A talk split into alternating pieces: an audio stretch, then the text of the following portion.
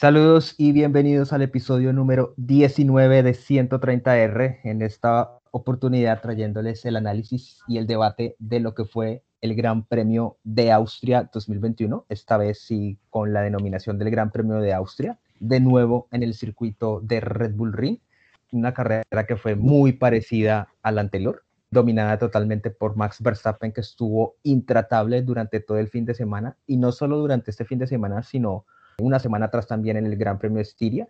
De hecho, por ahí está la estadística de que de las 142 vueltas totales de estos dos grandes premios, las 142 fueron lideradas por Verstappen y eso habla muy bien de lo que es el desempeño de este Red Bull. No hay mucho que decir respecto a, a la punta, a la victoria de Verstappen, más allá de que lo dominó a su antojo sí hay bastante debate respecto a lo que fueron las incidencias en otras posiciones, como el tema de, Norris con eh, estas penalizaciones con Checo Pérez, el tema de Checo Pérez con Leclerc, el daño que sufrió el auto de Hamilton, que lo advertimos ya cuando iba avanzado el Gran Premio. Y bueno, traemos información del Gran Premio, lastimosamente también respecto a la cancelación del Gran Premio de Australia, que parece que ya es oficial, que no esté Australia, y por supuesto lo que fue la renovación de Lewis Hamilton por dos temporadas más con Mercedes, como él mismo lo anunció en sus redes sociales y como el equipo también lo hizo. Así que sean todos ustedes bienvenidos. Daniel, de nuevo quien me acompaña, también bienvenido y sus primeros comentarios de este Gran Premio. Sí, realmente fue un dominio total de Red Bull, esta vez de punta a punta con vuelta rápida incluye el riesgo sigo pensando en los riesgos que corren por usar un punto de vuelta rápida y mm, creo que fue dominio, pero sí hubo algo de emoción tras del primer lugar. Y sí, sobre las incidencias eh, de los de, de, Checo y de Checo tanto con Norris como con Leclerc que pues totalmente en desacuerdo de esas sanciones, pero bueno, fue un gran premio entretenido. Ya iremos hablando respecto a ese tema de las penalizaciones fue a pesar de todo un gran premio eh, muy, muy vivo. Me refiero al tema de que habían 132 mil espectadores en las tribunas. Sí está muy bien que regrese el público, aunque lo haga paulatinamente, pero sí hace falta el, aliento de, las personas en, en, las gradas. Muy bien por ese lado. Antes de entrar ya en el gran premio, hablar y reconocerle el gran eh, segundo lugar que tuvo Norris en la clasificación por poco le arrebata la, la pole a, Max Verstappen. Y de hecho por ahí en algunos grupos en los cuales estamos o pertenecemos están subiendo unos videos en los cuales está mostrando la vuelta de la pole de Verstappen y la versión fantasma, entre comillas, por decirlo así, del auto de Norris. Y estuvo muy, muy parejo. Fue una gran quali de Norris, de hecho, su mejor posición de salida segundo y por poco le arrebata la pole a Verstappen. Ya el tema del Gran Premio, el ritmo del Gran Premio del McLaren, pues ya es otro cuento, porque si bien lo puede mantener durante cierta o la primera parte del Gran Premio, ya digamos que versus Red Bull por lo menos no, no le alcanza todavía. Daniel, no sé si usted tenga algún comentario antes de pasar ya lo que fue el Gran Premio respecto a esta quali de eh, Norris. Sí, sigue mostrándose muy sólido, muy, muy sólido Norris. Lo que sí leí es que el gran, o sea, el tiempo que hizo estar tan cerca de Verstappen fue en gran medida que tomó algo de rebufo de Verstappen en la vuelta en la que se le acercó tanto.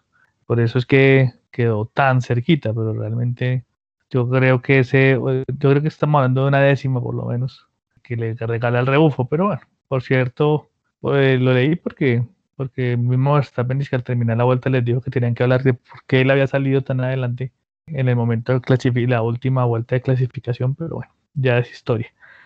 Creo que eso es lo único que debería apuntar al, a la clasificación, bueno, la, la penalización de, de Vettel por haber obstruido a Alonso. En cierto modo es un movimiento extraño, pero sí, se sabía que iban a hacer tres posiciones porque eso es lo que han ido pasando cuando hay ese tipo de obstaculizaciones. De resto, pues nada, ya se nos vino el Gran Premio y ya Vamos a debatirlo. Bueno, tuvimos una partida, al menos en las primeras curvas limpia, no, no hubo ningún tipo de toque ni incidente, eh, sí lo hubo vueltas después por el toque de Ocon y Giovinazzi, que hizo que saliera el safety car a pista. Solo duró tres vueltas, en la vuelta número cuatro se va el safety car, se reanuda la carrera, no tuvo ningún tipo de problema Verstappen por mantener la punta, todo normal. Y eh, allí es cuando viene esta lucha de, de Checo Pérez con Norris al querer pasarlo por fuera en esta curva en la que el año pasado también tuvimos el famoso toque entre Hamilton y Albon. Y bueno, tenemos acá este incidente. Se demoraron muchísimas vueltas en tomar la decisión los comisarios.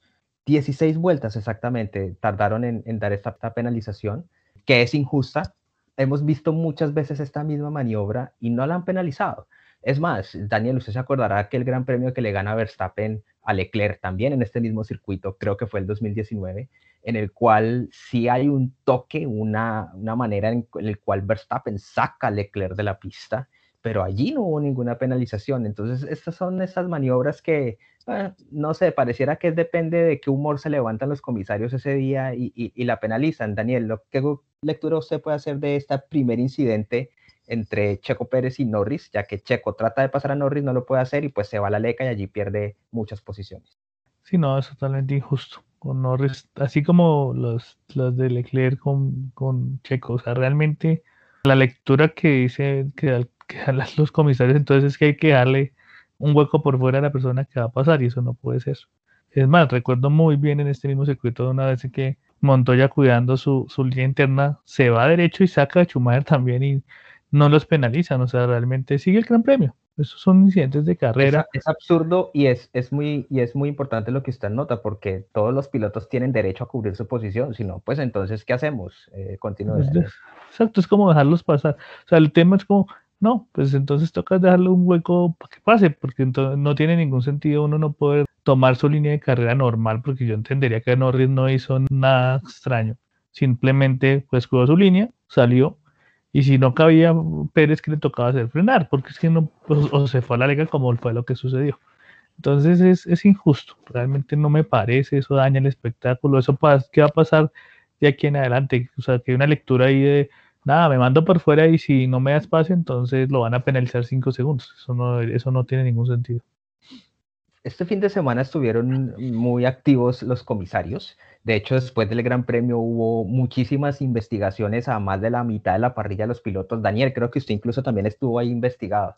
Por ahí apareció usted su, su nombre y investigaron a todo el mundo a todo el mundo y bueno, vinieron allí una serie de penalizaciones que no tuvieron incidencia en el resultado final, me refiero a los puntos, o sea, ningún piloto entró en los puntos o, lo sacaron eh, de los puntos, ya que estos pilotos que sí fueron sancionados en últimas, pues estaban eh, desde la posición de onceava hacia atrás, estuvieron muy ajetreados porque luego vino esta misma maniobra calcada, calcada, de Leclerc tratando de pasar a Checo Pérez y bueno, pasó exactamente lo mismo que con Norris y Checo, aunque si me lo preguntan, partiendo de la premisa de que ninguna de las dos maniobras eran penalizables, quizás la de Checo sacando a Leclerc, digo sacando entre comillas porque si hay un leve toque, tal vez, tal vez si me dicen penalicemos esta, pero la de Norris nos digo, ok, lo compro, pero, pero bueno, también hubo penalización y pues ¿qué iban a hacer los comisarios?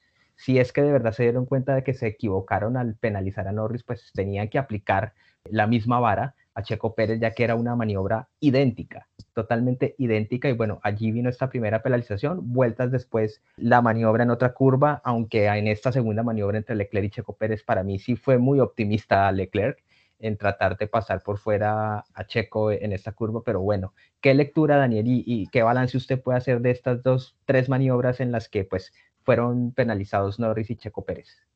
No, para mí son incidentes de carrera. Realmente eso no, no debió ser penalizado. Podríamos decir que eh, prácticamente Norris, entre comillas, pudo haber perdido el segundo lugar, segundo escaño del podio por eso, porque estuvo muy rápido. O sea, realmente Hamilton no lo podía pasar en su momento. Entonces, eh, da la lectura de que él estuvo muy rápido.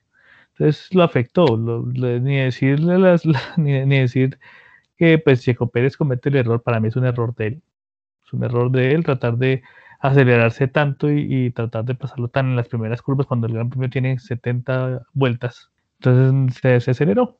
Y ya después con lo de Leclerc, pues nada, yo entiendo, es una defensa de su posición, no puede entonces quitarse y dejar pasar al otro por la línea de carrera que uno va a utilizar, es ridículo, pero bueno, así actuaron los comisarios en, esta, en este Gran Premio.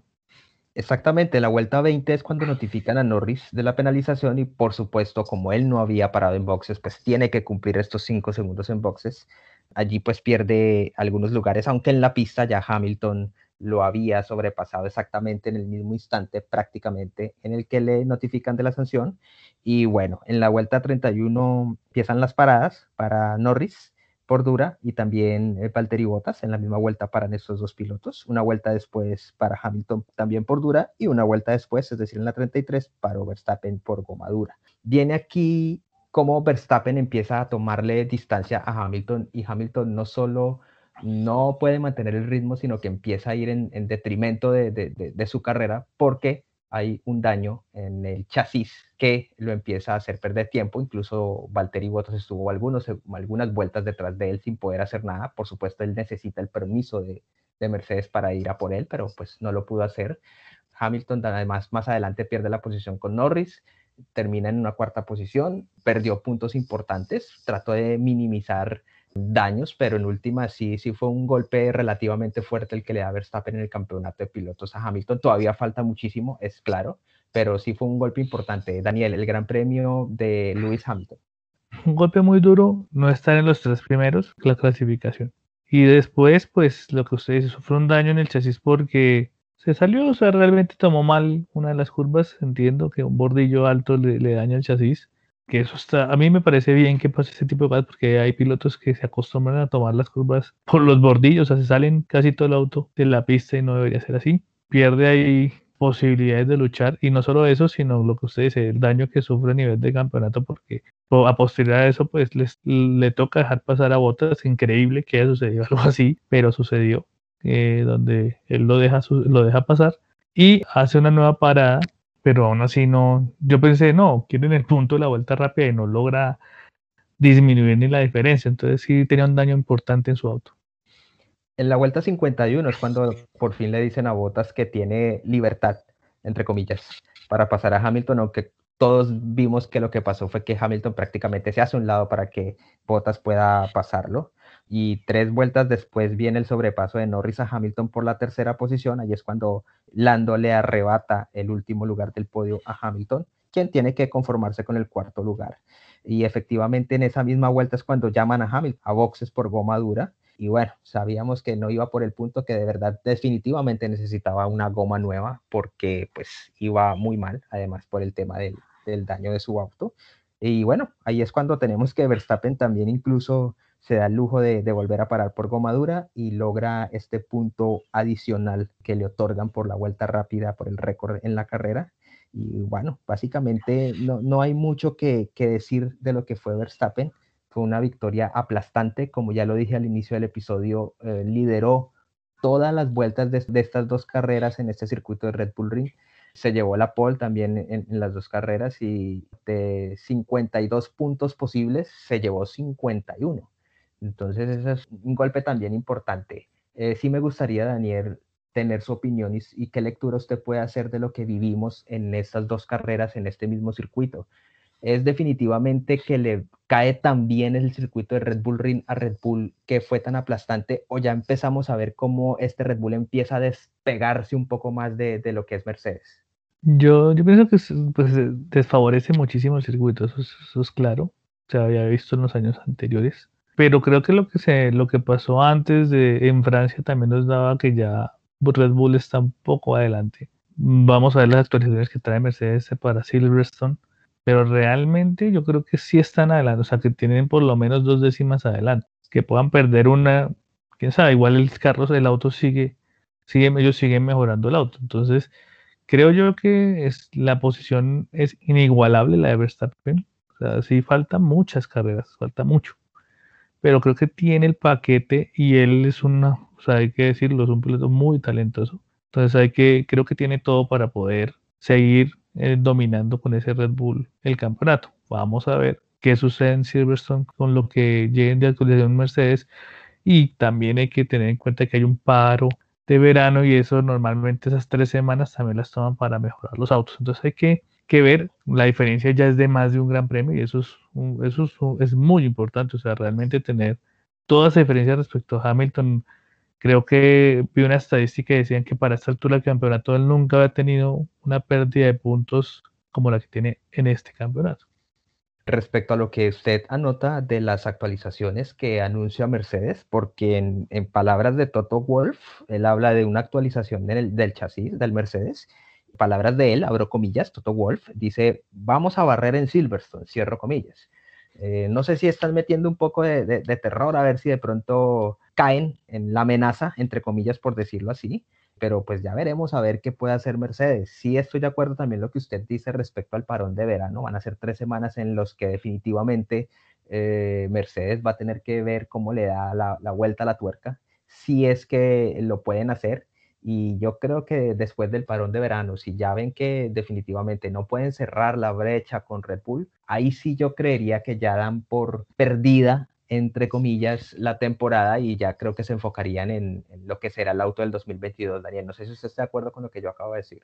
Sí, sí, yo creo que eso es claro. la mayoría de los equipos, es más, yo me atrevería a decir que ya, ya hay equipos, puedo decir que Haas no está trabajando en el auto de este año muchos de los equipos de, que están hacia atrás, el Williams que ha mejorado, pero realmente ellos deben estar pensando en 2022. La mayoría de equipos, obviamente, ¿quiénes están en la pelea? Pues Red Bull y Mercedes son los que siguen haciendo esfuerzos en este año para poder pues, luchar por el campeonato tanto de constructores como de pilotos. Entonces yo creo que sí, después de agosto, si la primera carrera después del parón de verano, Red Bull sigue con esa, digamos, dominio creo que ya están las cartas echadas porque será cosas extra que, no sé, que se funda un motor, con lo que pasó a Verstappen en su momento en Azerbaiyán, que pinchó y perdió los puntos, ¿sí? Pero creo que la ventaja que usted estaba sacando y la regularidad de Verstappen, que uno no puede, se le pone a ver el año pasado, un piloto que es regular, o sea, que, está que tenía el auto para estar tercero, tercero, tercero, tercero o segundo. Entonces yo creo que que ahí sí vamos a darnos cuenta. Esperar a Silverstone a ver qué es lo que va a traer Mercedes. Pero creo yo que todos, muchos ya están pensando el otro, en el otro año, porque como va a cambiar tanto el auto, pues deben estar pensando, pues hay que echarle todo, toda la candela y todo, todos los trabajadores a eso, porque pues para poder tener un auto que llegue a dominar esta nueva etapa de la Fórmula 1.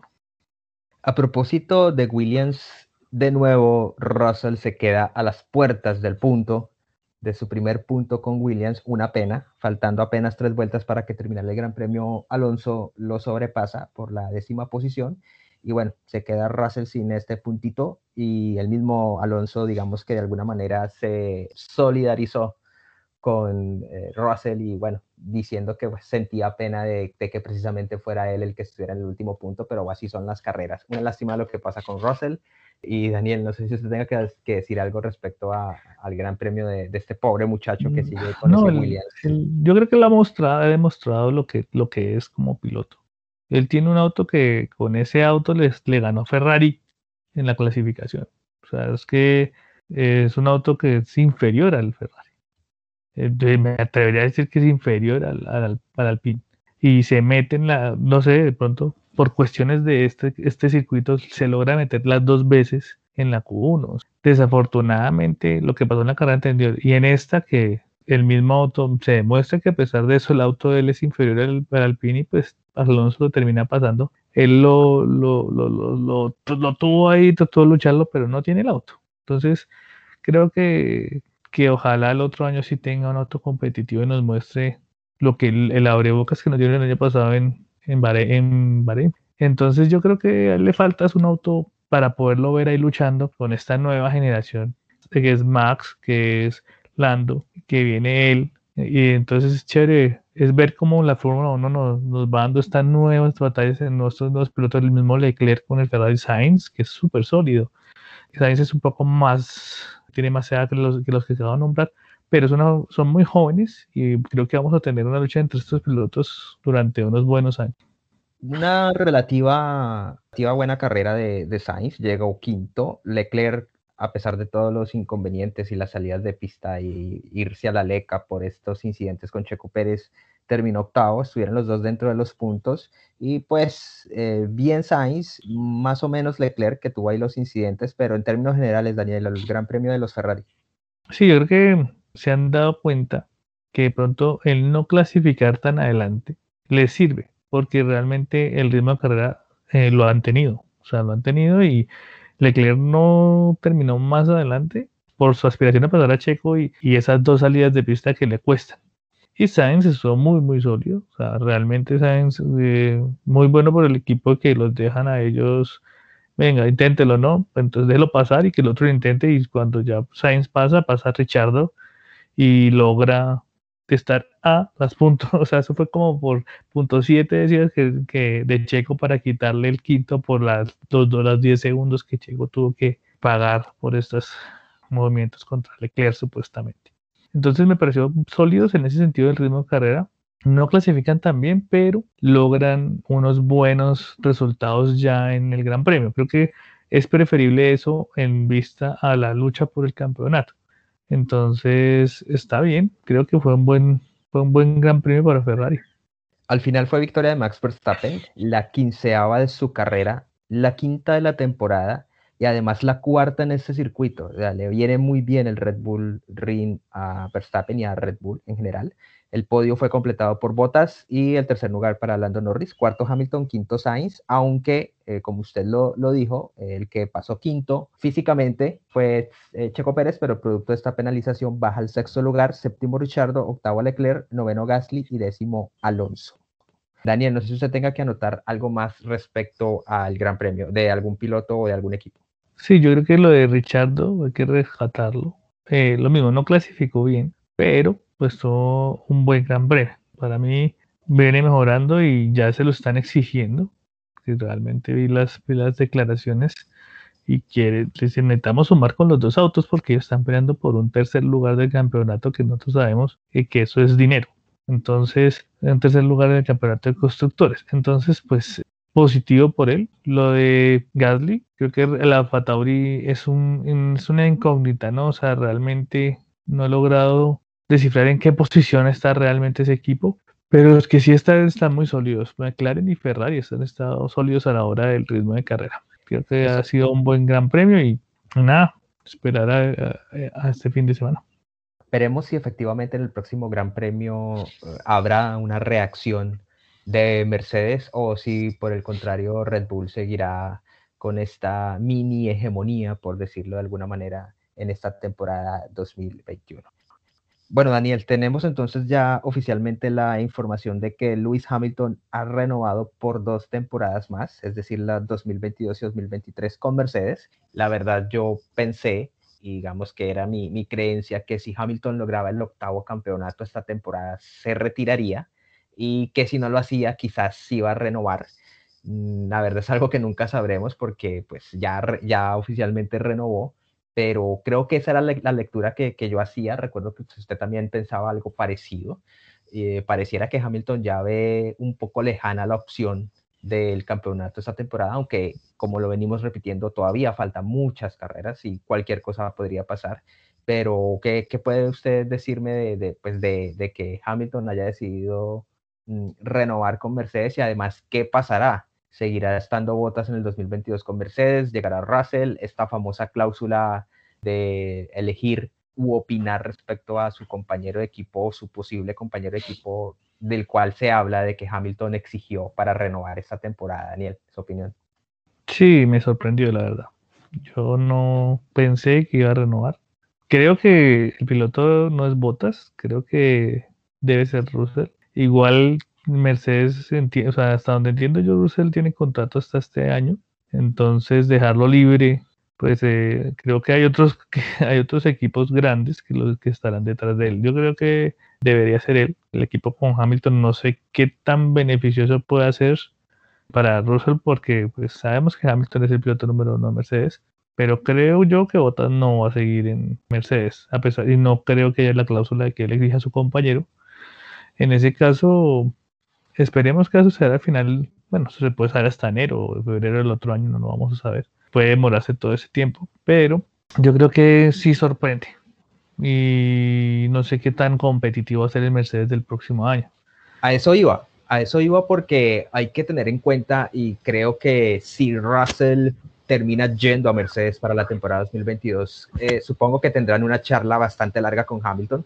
Yo sí creo que esta famosa cláusula existe y lo que Hamilton tiene que entender es que el 2022 va a ser una barajada de cartas de nuevo y bueno, empiezan a repartir cartas, no se sabe cuál va a ser el equipo que tome la posta, el equipo que domine, el equipo que encuentre eh, la clave, la llave para dominar con este nuevo reglamento y a mí sí me parecería muy beneficioso para Mercedes tener dos pilotos fuertes como Hamilton y como Russell, por supuesto, guardando las proporciones. Sabemos que Hamilton lo ha ganado todo y que Russell no ha ganado absolutamente nada, pero pues digamos que esta mezcla de, experiencia y juventud le puede caer bien a un equipo Mercedes que tendrá que, eh, como los demás escuderías, entrar con un nuevo reglamento y bueno, eso puede ser beneficioso.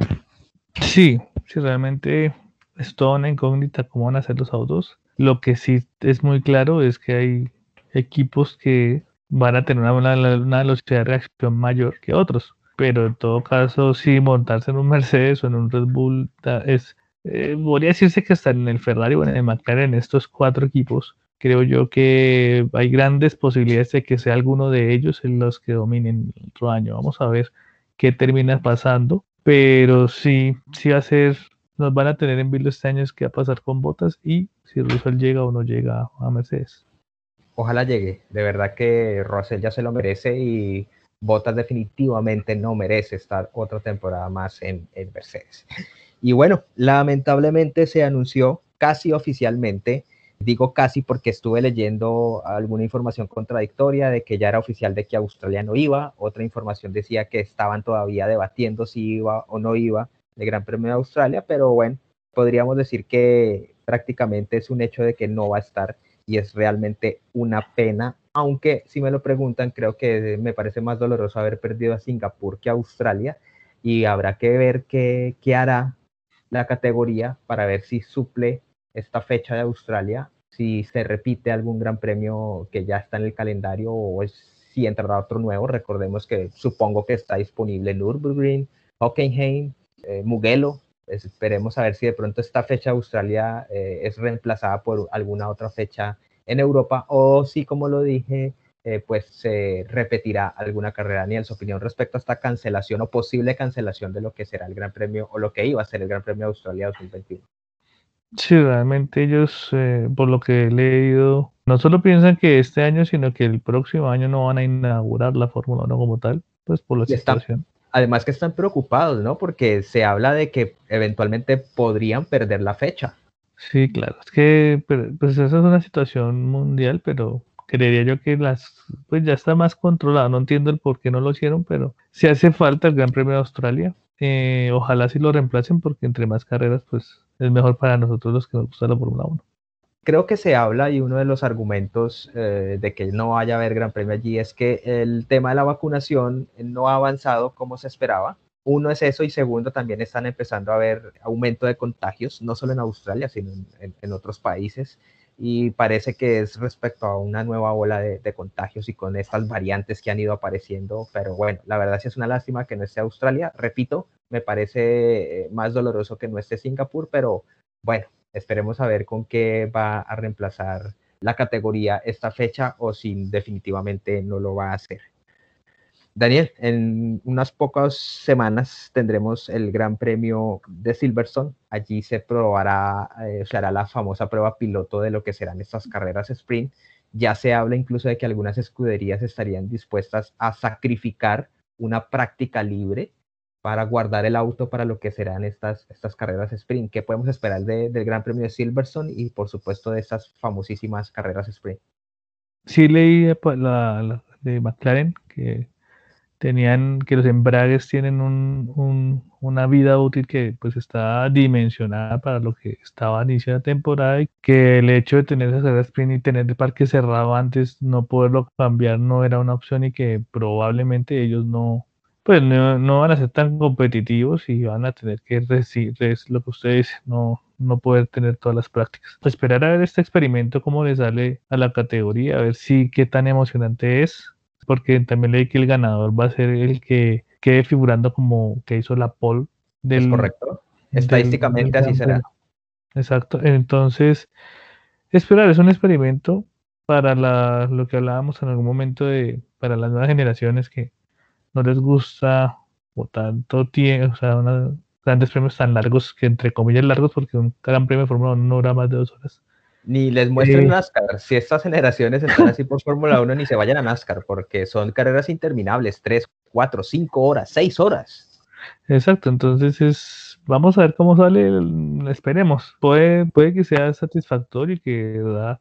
esas carreras logren algo de espectáculo, vamos a verlo, si no, pues las, las terminarán quitando como, como en algún momento cuando las clasificaciones era que salía uno por uno y clasificaba, o sea, eso lo experimentarán, vamos a ver qué sucede, pero puede ser, a mí me parece que puede ser una buena, un buen espectáculo, vamos a ver.